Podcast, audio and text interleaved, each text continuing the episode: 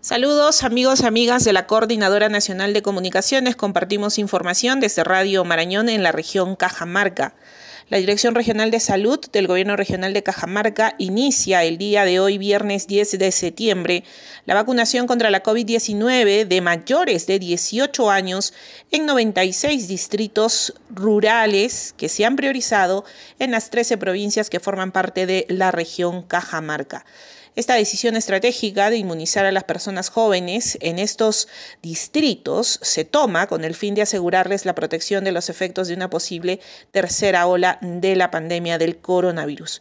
Para lograr contar con más personas que realicen las actividades de vacunación en los diferentes centros de atención y puntos fijos instalados en toda la región, la Dirección Regional de Salud ha declarado la inamovilidad de, de todo el personal de salud con el fin de cumplir con este objetivo.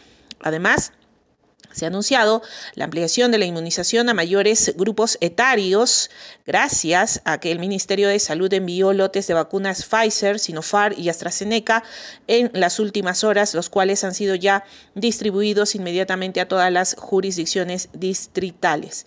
La actividad de inmunización a mayores de dieciocho años en los distritos rurales de la región Cajamarca se realiza este viernes diez, mañana sábado once y el día domingo doce de septiembre. Es la información que compartimos desde Radio Marañón para la Coordinadora Nacional de Comunicaciones, informó María Luisa Álvarez.